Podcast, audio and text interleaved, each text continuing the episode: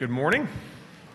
We want to welcome you here to Redeemer and uh, glad you can be part of this time of worship, uh, the living God. And if you are visiting with us, we're so glad you could join us. We hope to um, get to know you a little bit better. Uh, one of the ways we do that is we have our little coffee time uh, after uh, the service and an opportunity to uh, meet a few people. but we also in- encourage you to text the word welcome to the number that's on the screen. It just gives us a record of you being here. if you rather use paper, there's a Connect card in the seat pocket in front of you.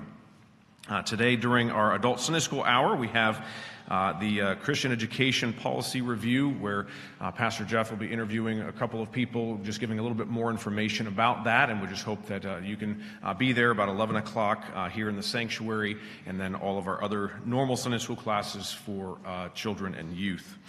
Tonight, we also have our special praise service, a wonderful night of just a lot of extra music, a wonderful time of celebration of our great God, and um, ask you to invite friends, neighbors, variety of people that you'd like to uh, come and check out Redeemer. Tonight is a great night to invite them for that. And then uh, following that, we have our food and fellowship time. what to bring is listed there for you in the bulletin. Uh, we have coming up this week uh, our new e- equi- uh, AV equipment is going to be installed, which we're very excited about. Uh, it means there'll be a, a, few changes that are going on here for a couple of weeks, just to be aware of that. But we're very confident that the final product will be very, very helpful to all that we try to do in uh, having excellence in, in our worship and getting uh, the message of God's word clearly and His music to His people in a very clear way. Uh, the choir is also uh, planning to meet for uh, Easter service, and uh, if you would like to be a part of that choir, the practice dates are in the bulletin. Just be planning uh, ahead for that as well. Well, let's take this moment now and prepare our hearts as we gather uh, before our God in worship.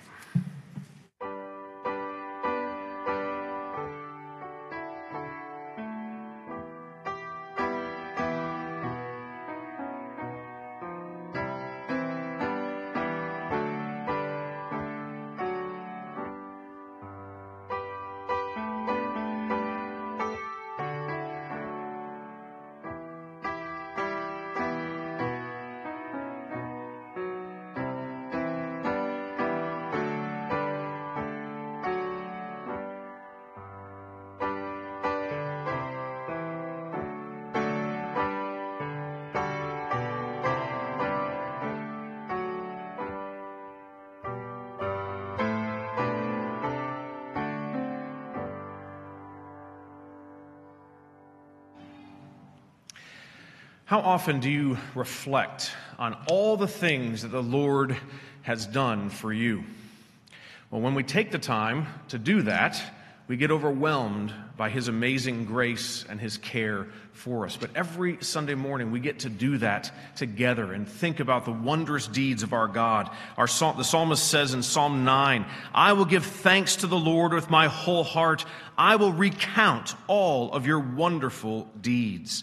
I will be glad and exult in you. I will sing praise to your name, O Most High. We of all people have reason to rejoice because our King reigns. Let us stand and praise him together.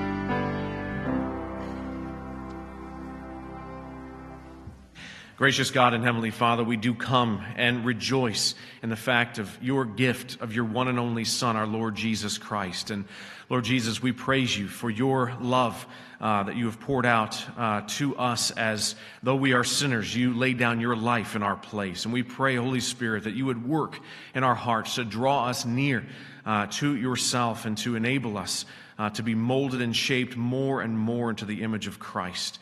And we are so grateful, Lord, that we get to uh, seek uh, your face this morning, that you have provided this time. And we thank you uh, that in seeking uh, the face of our Lord Jesus Christ, uh, that he is strong and kind.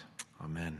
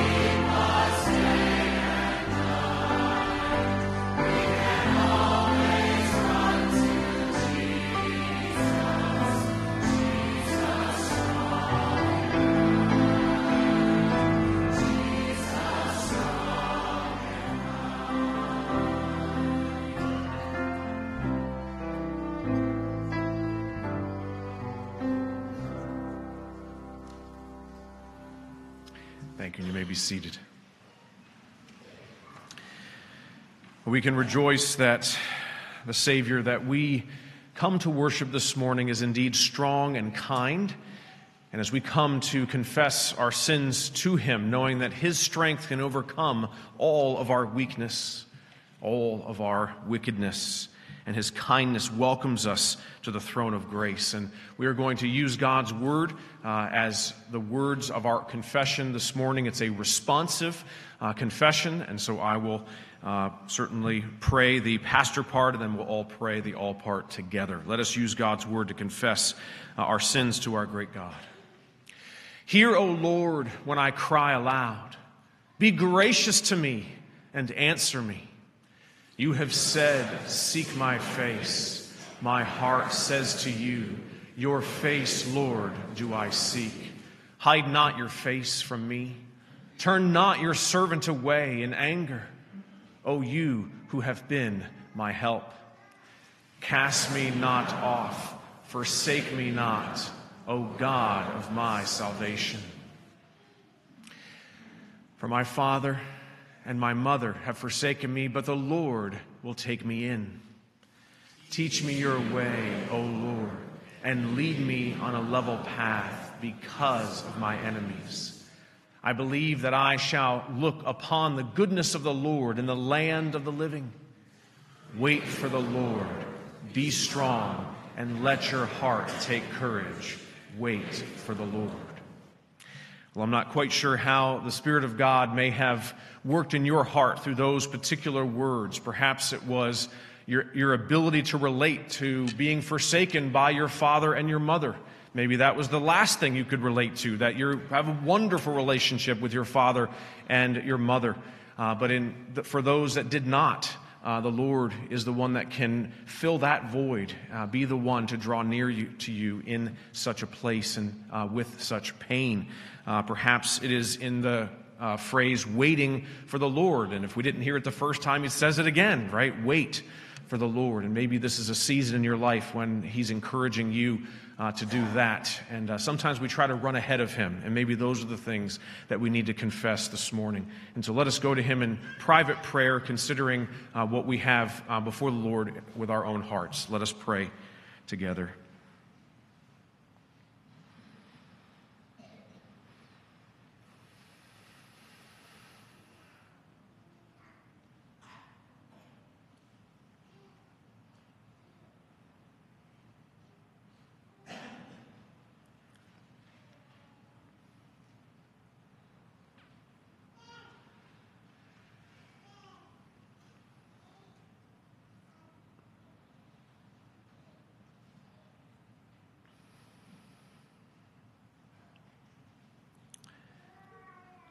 Father, we acknowledge to you that we do not have enough moments of silence in our lives, that we tend to be very busy people, and sometimes we distract ourselves from time with you.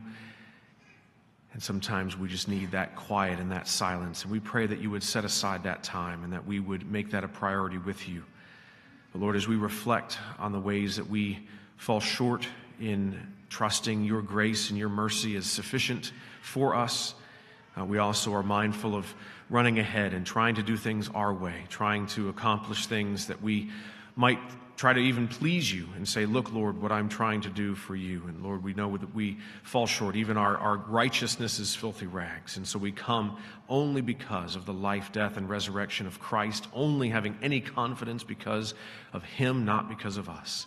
And so we ask that you would forgive us our sins and enable us uh, to rejoice in your uh, wonderful uh, love that is demonstrated in blotting out all of our sin. We pray it in Jesus' name. Amen. Well, the Lord, inspiring the prophet Isaiah, uh, said in chapter 44 I have blotted out your transgressions like a cloud and your sins like mist. Return to me, for I have redeemed you. It's only possible because of Jesus. And He is the one that we want to exalt in our time of worship. And so as we sing together, let us declare to Him, Show us Christ. Please stand.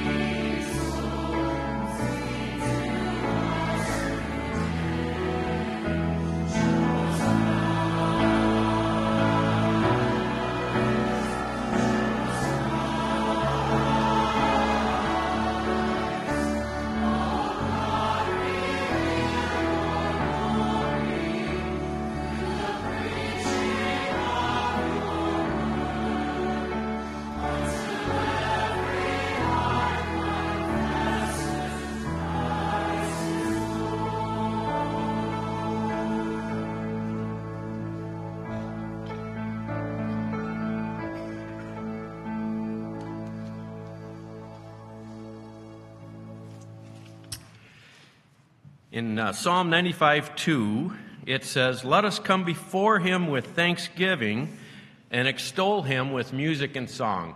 And that's what we've been doing this morning is praising our Lord and Savior in worship and song, in music and song, and now we bring prayers of thanksgiving. So please join me in a prayer of thanksgiving. Dear Lord and Father, we are so thankful for the ability to gather here, to greet your people. We're thankful that we can worship and sing praises to you with fellow believers. And Lord, that we can come and petition for continued blessings from your hand. Well, Lord, you have blessed us with blessings beyond measure. We are thankful for the new life that's recently been born uh, in this church, and we're grateful and thankful for the new life that's anticipated over these next few months. We ask, Lord, that you would have healthy moms and healthy babies, and Lord, that they would grow up to be strong families that worship and serve you and put you above all. You've blessed us with lives that have been well lived, who have now gone to glory, uh, as we see with Ron Streekstra's mom. And Lord, we'd ask that you'd be with the entire Streekstra family as they mourn the loss of a loved one, but can rejoice that she had an assurance of salvation and was eager to see her Savior.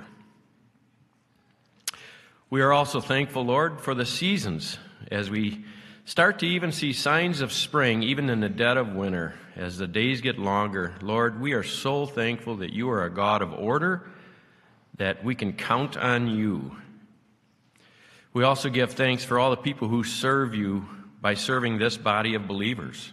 We thank you, Lord, for all the support staff, so many people who go unnoticed and unthanked and yet work behind the scenes to make everything happen here, Lord, that becomes a benefit to those of us who gather together to serve you in this place.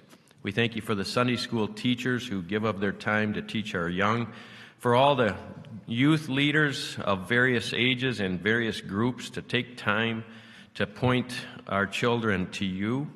We thank you for the elders and deacons of this church that are tasked with keeping the church healthy and whole and the body strong. We especially thank our pastors as they lead by serving. Today, we'd ask that you be with Pastor Jeff as he brings your word today. Help him to have a clear mind. Help our hearts to be opened and softened to your word that is new every day. Lord, we're just grateful for providing gifted people to lead and serve. And above all, Lord, we thank you for the gift of salvation. We know it's not something we deserve, but Lord, it's purely a gift from your hand. Help us to honor you by loving you above all and love those made in your image. In thy name we pray. Amen.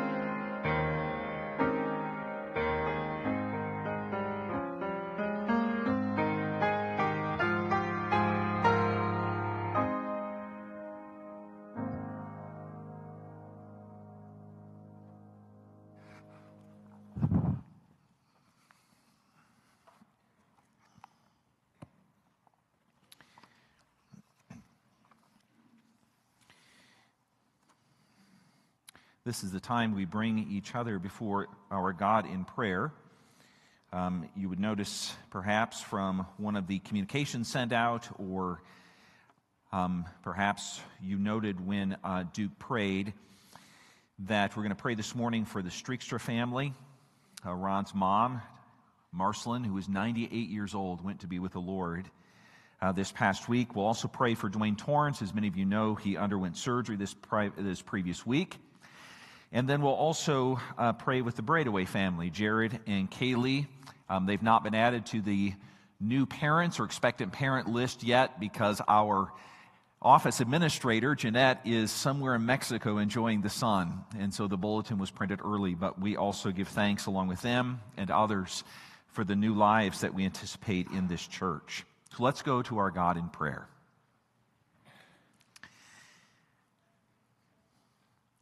Father, when we turn to you in prayer, you've promised to hear us, and that is the great confidence we have this morning. We look around our world and we see many places where there are trials and difficulties, wars and conflicts. And maybe it is our desire that all those would cease, and we pray to you this morning that in large ways as well as small, that you would be at work.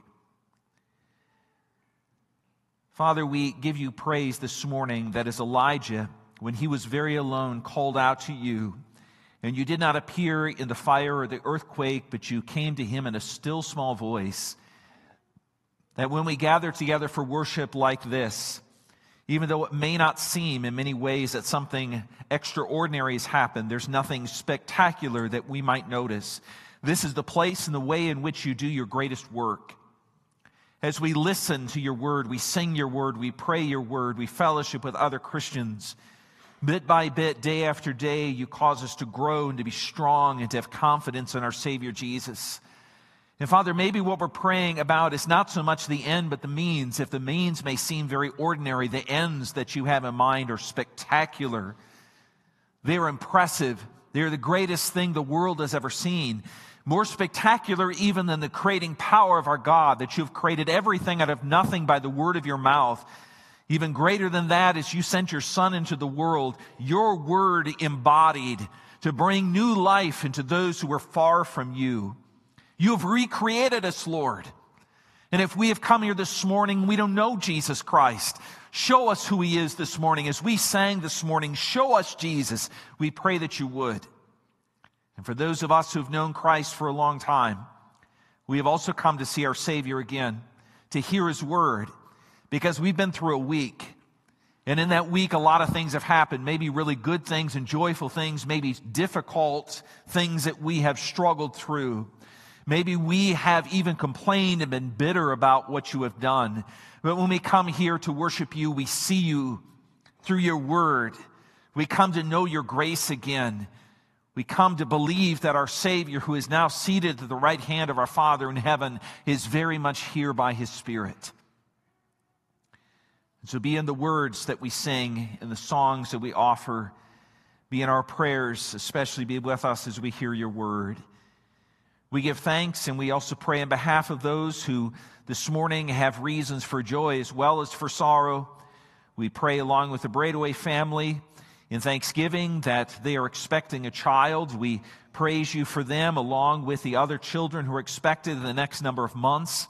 We rejoice for those who have recently been born. Thank you, Lord, for adding to your church in this way as well. We pray for strength and for care for your, for your people. For the smallest of us to the oldest, Lord, would you give us great satisfaction in caring for our children and loving our spouses and being friends to those around us. May, be these, may these be the things that we treasure the most. We also pray along with Dwayne Torrance and ask for his healing as he recovers from surgery on Wednesday. Father, would you cause his healing to be even greater than he anticipates? May it be faster. May he gain more mobility. And we pray in the middle of this, you would remove any discouragement from him that he would not feel alone or absent from you or his people, uh, your people, but instead he would know your kindness directly and also through the members of this church.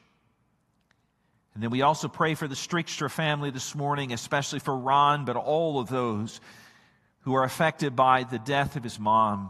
Lord, she was a woman, Marceline, who was full of years, 98 years old. And what a precious moment to hear her say, just a few hours before she passed, that she is ready to see Jesus. Lord, may that be true for each one of us this morning. Even in her passing, may she give us a witness to the joy that we have when each one of us reaches the end of our lives, whether we've anticipated that or whether it comes suddenly. That if we are in Christ, our death is not something to be feared, but we look forward to being with our Savior face to face in glory. Lord, prepare, prepare us for that moment when our time comes. We also pray this morning for those who lead your church. Last Sunday morning, we prayed for the elders of this church. This morning, we pray for our deacons, for those men that you have called to serve and to care for us as the body of Christ, and to reach out into our community with the gifts that you have provided to our church, to care for those who are in need. Father, we pray for Andy Baker. We pray for Brian Bangma. We pray for John Sharp. We pray for Brad Orr. We pray for Alec DeLang. We pray for Shane Hanson. We pray for Myron Palmer. And we pray for Joel Miedema. We pray for Matt Stirk. We pray for Timothy Wright. We pray for, for Adam Gerleski. We pray for Nathan Wright. We pray for John Biker. And we pray for, Will, uh, for Will Grunendike. May these men be characterized by what is said about deacons in the New Testament that they are full of the Spirit of God, willing and able to serve. We pray for those who are in the process of discerning whether you are calling them to be an elder or deacon and to be trained to serve us. Would you also give them wisdom? Father, it is a good thing to pray to you, even when it might feel to us as though our prayers are feeble that they're not strong. They go up maybe to the ceiling of this building and then they kind of die there. Father, if that's how we feel this morning, we are so grateful that the word says that we have an advocate before our Father, Jesus Christ, that his spirit can take our prayers. In fact, he does take our prayers and he speaks to you in ways that we could not even understand. He knows our hearts and is able to bring these prayers before you in a way that is effective and powerful. And Lord, we thank you so much for that truth. For all the things that we cannot say publicly or would choose not to, but those things that are burdens in our heart, we also offer to you this morning. Father, you know them, you can hear them, you can heal our hearts. You can take these deep concerns and you can do something about them in a way that no one else can. And so we pray that you would, and that we would have many reasons to give you praise as we watch you work. We do ask now that as we read your word, your spirit would be in this place. When John originally penned these words many, many years ago, they were based on what he had witnessed with his own eyes and what he had heard with his own ears, events and words that Jesus spoke and did. We are not going to see Jesus physically, but we will hear his words. And the way that we hear his words is through the power of your spirit who enabled John to write perfectly and clearly. And your spirit now will open our hearts to hear these as more than just words that come from some book, but these are the words of our God to us. And so we pray that you would give us understanding, clarity, and most of all, that you would lead us to know and to lean upon our Savior Jesus. And so we ask you this confidently in the name of our Savior. Amen.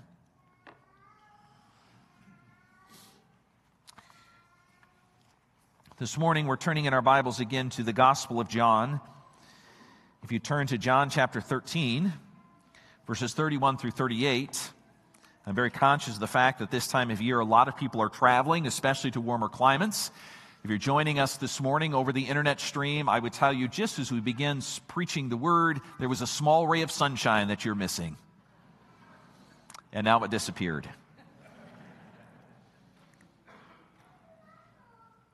If you are traveling, I would simply say that we miss you and look forward to the time that you come back. But we're also glad that either you can worship in another place with God's people or you can join us over the internet stream. Those are good things. So now we hear the word of God as it comes to us this morning from John chapter 13, beginning at verse 31, and we'll read through the end of the chapter. The Bible says, Isaiah says it, and it is repeated in the New Testament where the scriptures say the grass withers and the flower fades. But you know what it says? The word of God endures forever. There's nothing like this word. So hear our God as he speaks to you this morning. When he had gone out, Jesus said, Now is the Son of Man glorified, and God is glorified in him.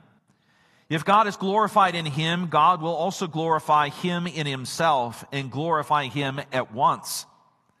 Little children, yet a little while I am with you. You will seek me, and just as I said to the Jews, so now I also say to you, where I am going, you cannot come.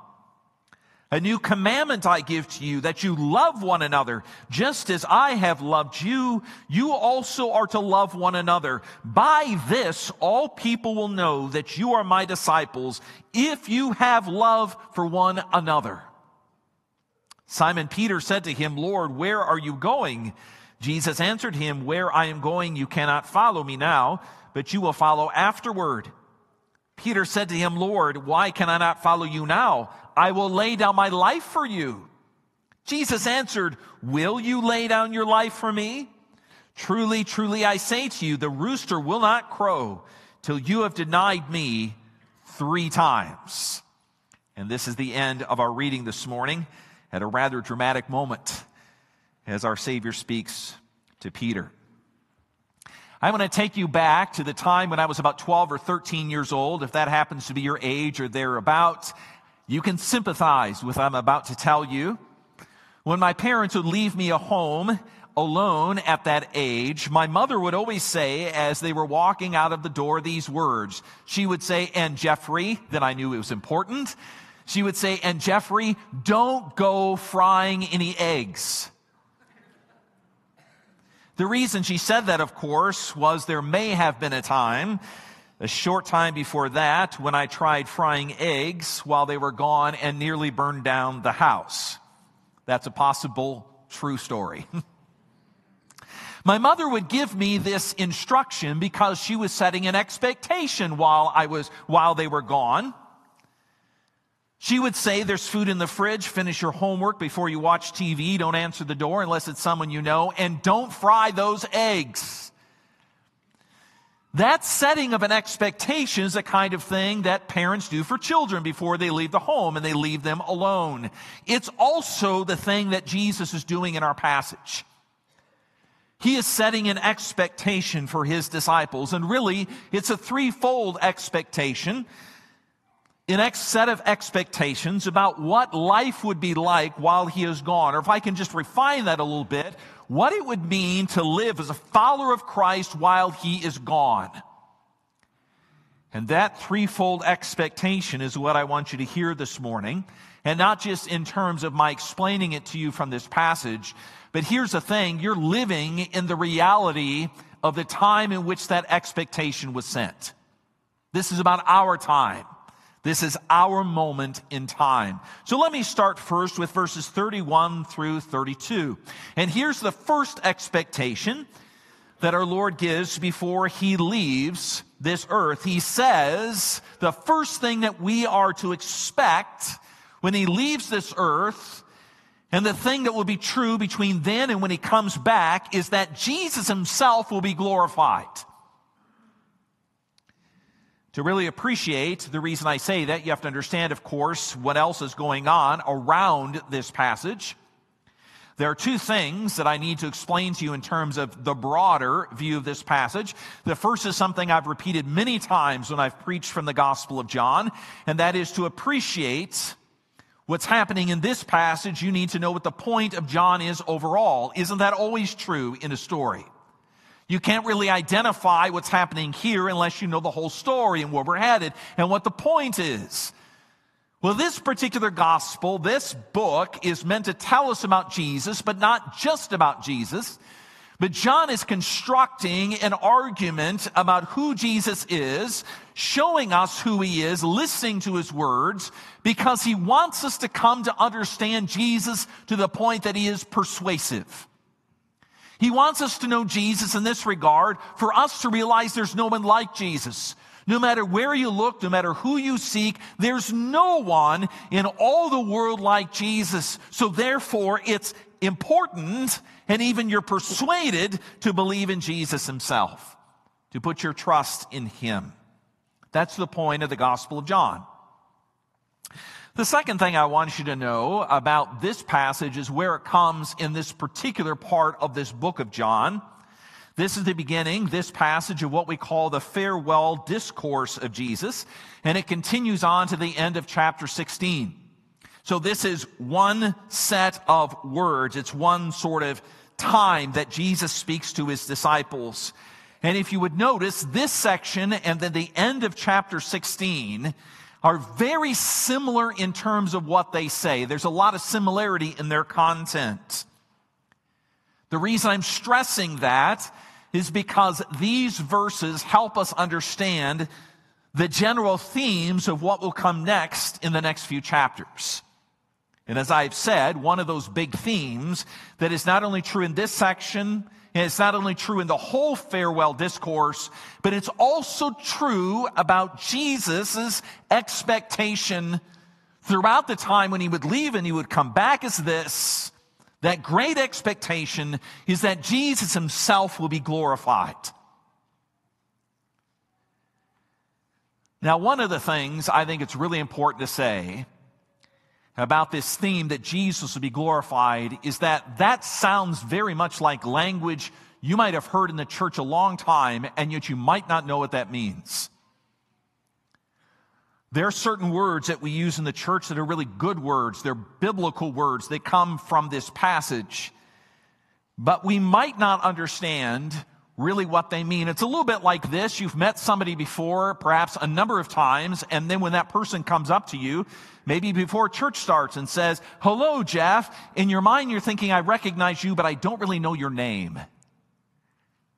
The same thing can happen with a word like glorify. We know something about it, but what does it actually mean? The word is a word that Christians use a lot. And it's not only a word that we use, it's a word that's used in the Bible a lot. This is the fifth time in the Gospel of John that Jesus talks about being glorified. The last time he uses this phrase, I will be glorified, is in chapter 12. If you have a Bible and you turn back there, you'll notice he talks about being glorified in verse 22 of chapter 12 and then also in verse 28. What's important about that place in the Bible is it says the Son of Man will be glorified. Of course, the Son of Man referring to himself. It's one of his titles.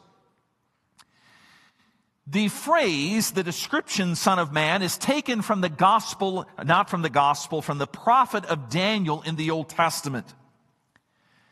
And in Daniel in the Old Testament, when we see the Son of Man, he's presented as one who is sitting on a throne. He is full of power and majesty. There's all kinds of indications from the passage that everyone can see him and they are so thoroughly impressed with who the Son of Man is that they cannot help but worship him. He is power. He is strength. He is holy. He is good. He is kind. All those things that are most laudable and good belong to the Son of Man. So that when Jesus is identified in the Gospels, especially in the Gospel of John, as being the Son of Man, we are to think of him in terms of the way the Old Testament introduces him.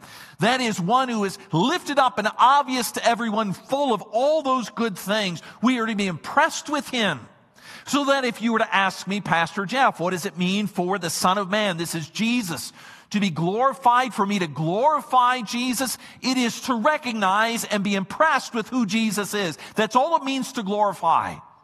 So that you see who Jesus really is, you are impressed with him, and you say, I have no other response but to worship you.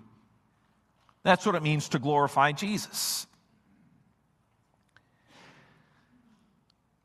But there is a second thing that we must understand about this theme that Jesus will be glorified as well.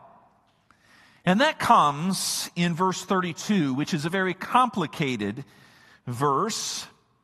It's kind of hard to understand. And I want to explain it to you rather simply. It says, if God is glorified in him, God will also glorify him in himself and glorify him at once. There are three different phrases there, and you say, well, what does that mean? That's a very compact use of the English language. Of course, it was written originally in Greek. And there are a couple of things about what Jesus says that are key to understand and how they contribute to the notion that Jesus will be glorified. Jesus is referring in that last word of that phrase now to what's about to happen in the few chapters that follow. If you don't know what the rest of the Gospel of John says, I'll just give away the story to you, and that is Jesus is tried, convicted, and crucified. And Jesus is saying in this verse, verse 32, that God himself is not glorified, but God himself is glorified in Jesus. We see how spectacular and how worthy of worship Jesus is, and by extension, how worthy of worship God himself is by the death of Jesus Christ. Now, I have to say to you, even though I've been a Christian for now 50 some years and I've been a pastor for 20 some years, the notion that somebody would be impressive because they die still strikes me as strange. Most of the people we admire are people who are successful and do great things. When I was growing up, Michael Jordan was the greatest basketball player in the world. He probably still is, to disappoint some of you. But nobody admired Michael Jordan because he went out for basketball as a freshman when he was in high school and didn't make the team. We don't look at him and say, well, now there's someone that we really admire. We should glorify Michael Jordan. No, it's after many titles and scoring thousands of points and leading his team to victory over and over and over that we say, now there's a man that we really, really respect and honor. The person in your life who's the greatest salesman in your company. The person who runs for political office and wins. These are the people we admire. But Jesus, by contrast, is in a different category. It is not the external success in the way the world would ordinarily measure things that Jesus succeeds in. What Jesus does that is unlike any other person is that Jesus gives himself and in so demonstrates a grace that is unlike any other grace and love that the world knows. Imagine the most powerful being you will ever know that is God Himself coming and dying in your place that you might be free. Someone who's absolutely perfect, giving himself for you in all of the ways that you have shown yourself less to less than perfect, giving himself freely because of his love. There's no one like Jesus. No one else does that. Can I be honest? I don't even want to do that for my own family. There are times when I look at my wife and my children and I think, why would I give myself for them? I'm so much better. What an ugly truth. To be gracious even in the smallest things in life is so incredibly difficult for us. I get cut off in the interstate and I get angry. I can't even be gracious in my driving. Jesus is gracious to me, even though he sees me exactly who I am. And it is the power of God in the grace of Jesus Christ. That is what God desires to glorify in him. It is through that death, through the grace that Christ offers, that he will overcome sin and death and everything in this world. An instrument of human cruelty and injustice becomes a spectacular sign of Jesus' tenderness and victory when Jesus dies on the cross. I know I have to keep moving. There's a part of me that just wants to stay on that point and say it over and over and over again. Because no matter what else I say in this sermon, your heart needs to know that grace. There's not a human being alive who's gotten past the point of needing to hear the grace of Jesus Christ. You need it. I need it. We need to believe it. We need to trust in the God who gives it, and then we can be at peace.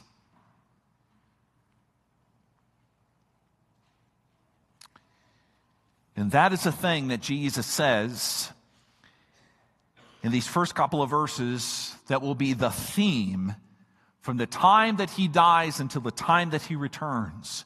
What our God desires is that his son be glorified, be recognized and worshiped for who he is because of that grace. Because of his death and resurrection in our place. That is what our God desires to do.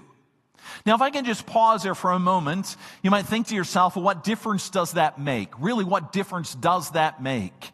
That's God's great desire now that Jesus Christ should be glorified. If I can just be very much in the moment, it is God's desire that in this moment, Jesus Christ would be glorified, that God the Father would be glorified, that Jesus would be glorified in Him, and that we would give expression to that glory in the worship that we're offering to Him this morning. As I was reflecting on this truth earlier in the week, you may be aware that last Sunday there was a football game there was a lot of attention paid to that football game.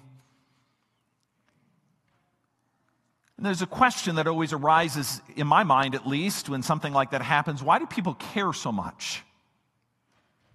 Why is it such a big deal? There are circumstances around it, you know, parties and the commercials, all that kind of thing. But why do humans care so much about that game? Let me suggest to you there's a very good reason for that. It's the same feeling you had when you were in Little League and you won your championship. Or it's the same feeling that you have when you are on a team of salespeople and you not only meet your quarterly goal, you blow right past it. It's the same feeling that you have when you're in a choir and you're singing a beautiful piece of music and your voice is blending with everyone else's. Or if you're in an inch playing an instrument and you're leading worship and as things blend together, it's not just you doing it, but you're doing it with other people and there's something greater than yourself happening. We have the natural built-in desire as human beings, as those created beings, to be part of something that is greater than ourselves. And that's what leads to the attractiveness in a great sporting event or being part of a team or being successful and others recognizing it. We want to be part of something greater than ourselves. We are never enough in ourselves. And what Jesus offers to us in the first great theme of this in between time is that that can be true for you. If I can just put it this way, your life is not just what you make of it. That is a great lie that you're told. Make something of your life. Be your true self. Optimize who you are. If you do, you'll be happy. Be honest. Have you tried that? It's not working.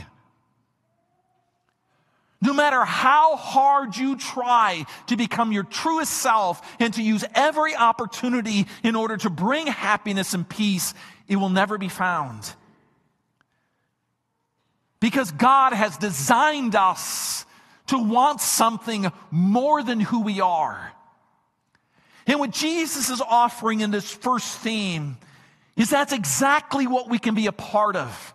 We can bring honor and praise to one who is great and more gracious than anyone else. It's more spectacular than the Super Bowl by infinite proportion is a kingdom of Christ himself. Let me tell you how significant that is, and then I need to move on.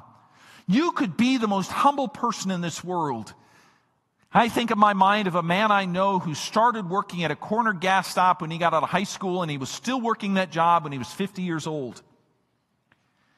And when I went out for lunch with him, he said, Pastor, I feel like my life's not very successful. I've always been stuck here. You can leave aside any question of whether he should have tried to find another job.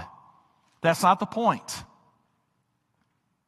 What I could offer to him in that conversation is if you are using your ability, you're serving people, you're honoring God in your work, even the most humble place in which you serve him, is an offering to a being greater than who you are. Even if you feel yourself a total failure in life, to know Jesus Christ and to glorify Him makes you connected to one who is so much greater than you. Your life can have a deep purpose that otherwise will escape you. Do you believe that? Maybe you're an older person and you look back and you've had all kinds of failures. Maybe your kids don't know the Lord or your business failed or whatever it is. You reach the end of your life, you look back and you think to yourself, what have I really done with my life? Let me ask you this question. Have you glorified Jesus Christ? If you have, you've recognized him for who he is. You've given him worship in your life. Your life is not a failure, my friend. Your life is a wild success, way beyond what anyone may ever recognize. And in the, between the time that Jesus left this world and the time that he comes back, what Jesus is telling us in verses 31 and 32 is that God will be glorified as we glorify his son, Jesus Christ. I've got to move on now to the second theme, even though I would say to you, if we had all time in the world, I'd keep talking about the first one. But let me move on to the second one. This is in verses 33 through 35. What's the second great theme or expectation? The second one is built upon the last or the first. Jesus now talks about one particular way in which he will be glorified. We will recognize him for who he is. We will see his grace in action. We will see the love of Christ in a way that is tangible. How do we bring Christ that glory? Look at verses 33 through 35. Jesus says, I'm leaving and you won't be able to go with me. He says he's going to the cross and then he will ascend to heaven. That's where he's going. You can't follow me now. And instead of following me physically, what he does is he gives a new commandment to them. He says in verse 34, A new commandment I give to you that you love one another. Just as I have loved you, you also are to love one another. By this, all people will know that you are my disciples if you have love for one another. This may come, it seems, out of the blue. It's not out of the blue at all. It builds upon that first expectation, that first theme of the time in between. If the first theme is Christ will be glorified, that's what this time in history is about. The second thing he says is one of the primary means by which Jesus is glorified. What is that? How is Jesus glorified? How do we see Jesus for who he is? We see Jesus for who he is in the life of his disciples. Through the body of Jesus Christ, the church. In fact, Jesus goes so far to say, even though the world will not see me any longer, physically I will be gone. It does not mean that I will be absent. The way that Jesus is present with us now is by his spirits living and moving, leading us into truth through his scriptures, but by leading and moving the body of Christ to follow him. Or to put it this way, Jesus has not left us without evidence of his work. No, the evidence of the work of Jesus Christ in this world is embodied in the people of God. You are, as Paul says, his workmanship created in Christ Jesus. You are the evidence to the world that the grace of Jesus Christ is powerful and effective and real. You again are not a person among many people, almost disposable, very irrelevant. No, you are, if you belong to Jesus Christ, you are the clearest evidence the world will ever see that the Spirit of Jesus Christ is still moving and acting now. As I have loved you, you also should love one another. Jesus says this is a new command. The new command is not that they never heard it before. That commandment is found in the Old Testament over and over. It's found earlier in the Gospels. What does Jesus mean when he says it is a new command? What is new is the clear connection between that first theme that I noted, that is, that Christ will offer himself for us as a clear illustration of the grace that he has. As Christ has loved us, now also we are to love each other. As Christ shows us grace and offers himself in our place. In the previous part of this chapter, Jesus has shown his disciples how to serve each other. Now Jesus says, as I have loved you, so also you must love each other. The call to love is not new. But the connection between the love that he shows to us and the love that we show to others, That's going to be shown in a new way. That's going to be demonstrated in a way the world had never seen. They had never seen the Son of God die on behalf of his people. And as Christ died, he created a body of his disciples to follow after him with the same love. And I would tell you, in between the time that Jesus left and the time that he's coming back, not only does God design, it is his expectation that Jesus would be glorified, but here's the second thing it is God's expectation he would be glorified in the church, in you. If that hasn't been your experience in the church, at some point I'd love to sit down and talk to you. And really, what I want to do is grieve with you that that's the case. That stinks. The place where we should know the love and mercy of God in a way incomparable within the church of Jesus Christ, the church sometimes functions in exactly the opposite way. It's noteworthy to say that, to acknowledge it, and to say that's wrong. Perhaps you even come from a background where there's so much emphasis on truth, truth, truth, that you haven't experienced the speaking the truth in love. That the truth absent love is not what Christ intends. Please, please, please, my friend, Pray that God would preserve in our church that spirit of love. We want to pursue the truth. I'm hopefully giving you truth this morning, but if it's truth absent love, that truth becomes a hammer to beat people, not a truth that's winsome and pulls people to Christ. Again, I'm not praying you, I'm not asking you to pray that you would ask God for that love in distinction to following the commandments of God or fearing God or being theologically accurate. I don't want any of those things to be true about our church, that we would, that we would be diverted from any of those things. We should be theologically accurate. We should pursue the truth.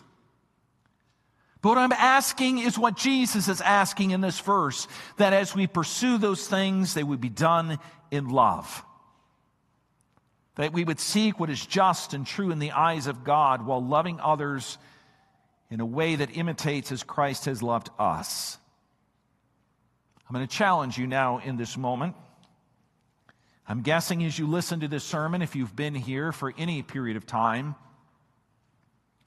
it's not hard for you to think about another person or people in this church that you could express that love and kindness to. Perhaps it's someone who's struggling with an illness. Maybe it's somebody with a job change. Maybe it's the ordinary work of parenting, raising little kids and you're watching someone else do that and you say, oh, they sure need the encouragement of the love of Christ. Maybe it's a friend who's struggling through something very deep. What am I called to? Who am I? What am I supposed to do in this world? Maybe it's somebody with financial problems. Maybe it's someone entering a new phase of life. Maybe it's someone who is being persistent in the little things and you see it and rejoice with them. Maybe it's the person who always says hi to you when you see them. Whoever the person is that comes to mind you this morning when I say, show them the love that Christ has shown to you, go ahead and show them that love. Don't just listen to me say it to you this morning. James says, not only be a hearer of the word, be a doer. And if loving each other as Christ has loved us is one of the things that Jesus says should be true between that time he leaves and he comes back, be the people who show that love. In fact, I want to challenge you to the point that you show that love that when people who don't know Jesus Christ look at the life of the church, they would say, I am impressed with the love they have for each other. Or if I can even add to that, there is no place where the love of Christ is shown, the love that people have for each other is shown like the church of Jesus Christ.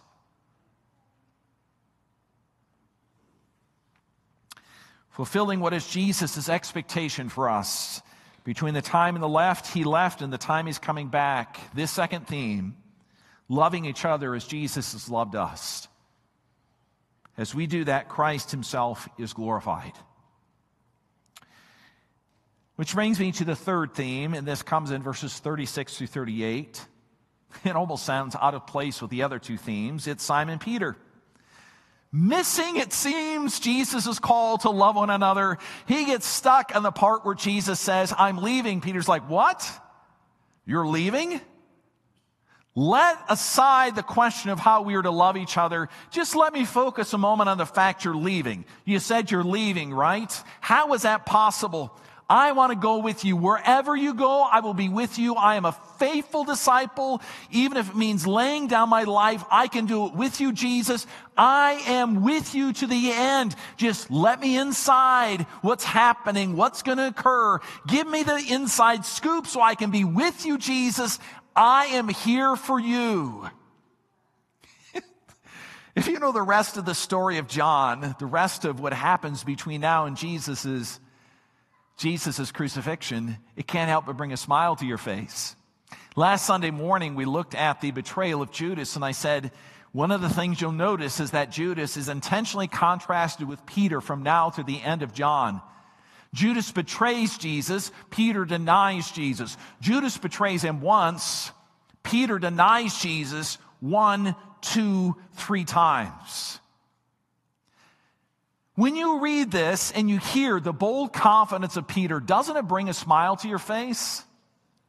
Here's Peter so confident that he's going to be able to help Jesus out. He's going to be able to support him in the middle of this. Jesus is going to be rough. I'll be there for you. Just let me know what we're going to do together, Jesus. And then we read the rest of what happens in Peter's life, and we say that that's a fraud. Peter doesn't follow through. In fact, the honest evaluation of Peter is that he can't. Knowing the contrast between the boldness of Peter, that since he wants to help Jesus, he wants to be there with him, he can do what Jesus is going to do. That bold confidence is not something that belongs only to Peter, friend. It also belongs to you and me. We look at the cause of Christ and we say, Oh, I will do it for you, Jesus. I will glorify you. I will love your people like no one else has loved. Just let me know what I got to do, Jesus. I can do it. I can do it. You're going to be so proud of me. Only to be honest, on a Sunday morning when we come and we confess our sin, and you replay in your mind your lustful thoughts, the words you said that you shouldn't, your deep struggles, the things that were unkind, your selfishness. How is it going, friend, partnering with Jesus? Are you holding up your end of that deal? It is the grace of Jesus in this moment that keeps him from simply piling on Peter and telling him exactly what's going to happen. The irony in what Peter says is that this one who so boldly proclaims, I will lay down my life for you. Later on, when he asks, is asked, and do you follow him? Peter like, who? I don't know who that is. The boldness disappears.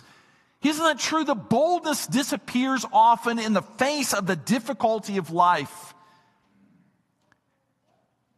And the reason this is a great theme of the time between Jesus leaving and Jesus coming back, the reason this is the beginning of Jesus' farewell address is to emphasize to you and me this morning Jesus doesn't need you.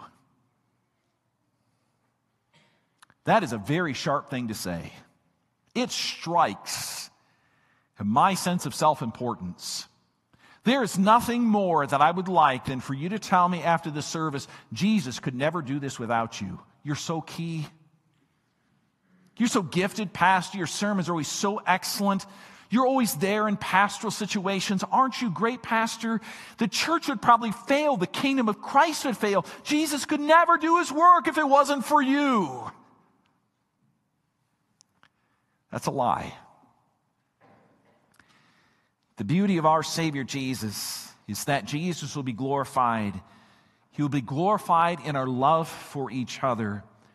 He will persist in doing that work, even through our failures. That's how great His grace is. It's that great. There's no grace like it. It's incomparable. There's no human being who can offer you that grace.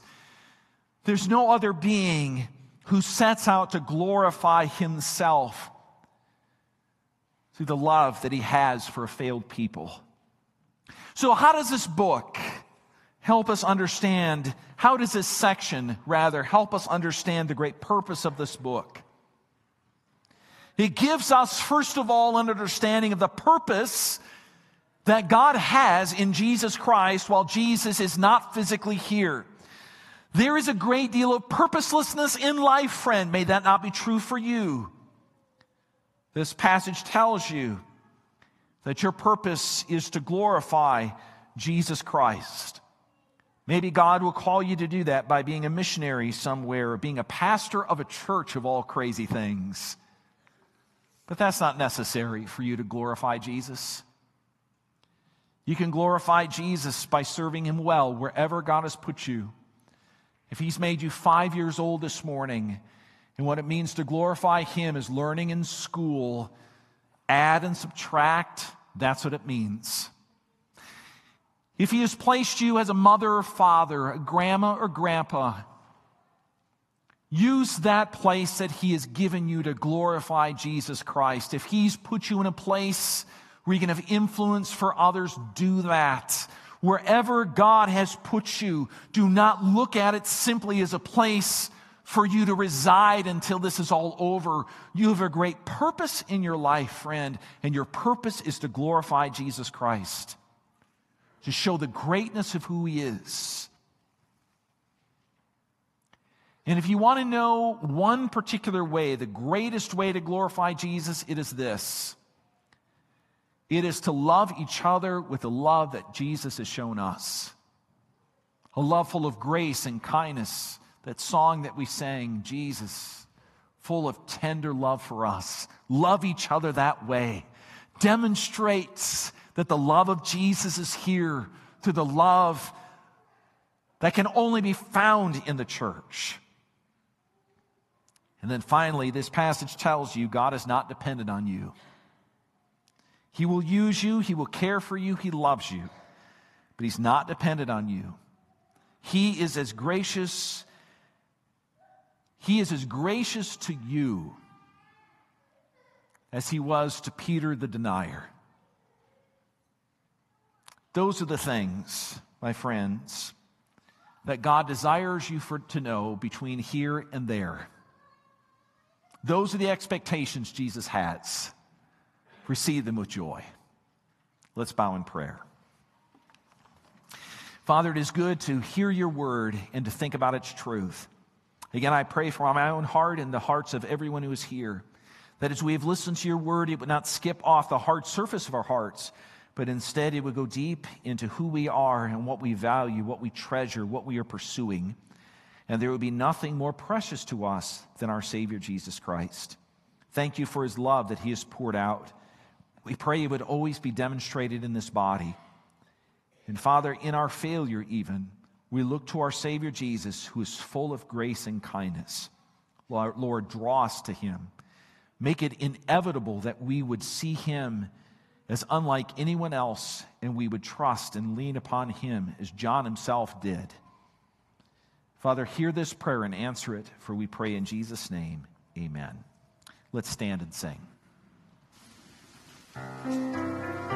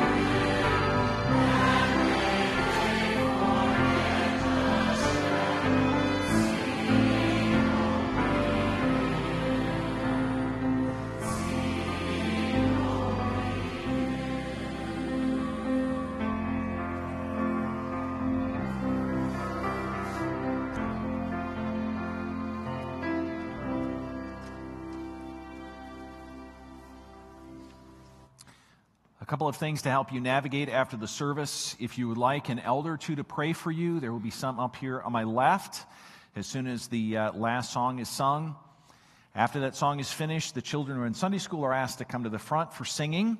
If you've never been to Sunday school singing before, or Sunday school period, you're welcome to come. After they're finished singing, they go to their classrooms in the back and they are there until quarter to 12. You also heard the announcement that in this space, We'll be talking about a new policy for our church to assist parents with Christian education. You're welcome to come back here. There'll be sheets, question and answer time. So receive this blessing from the Lord as you leave. May the Lord bless you and keep you. May the Lord make his face to shine upon you and be gracious to you. And may the Lord lift up his countenance upon you and give you his great peace. And all God's people said, Amen. Thank you.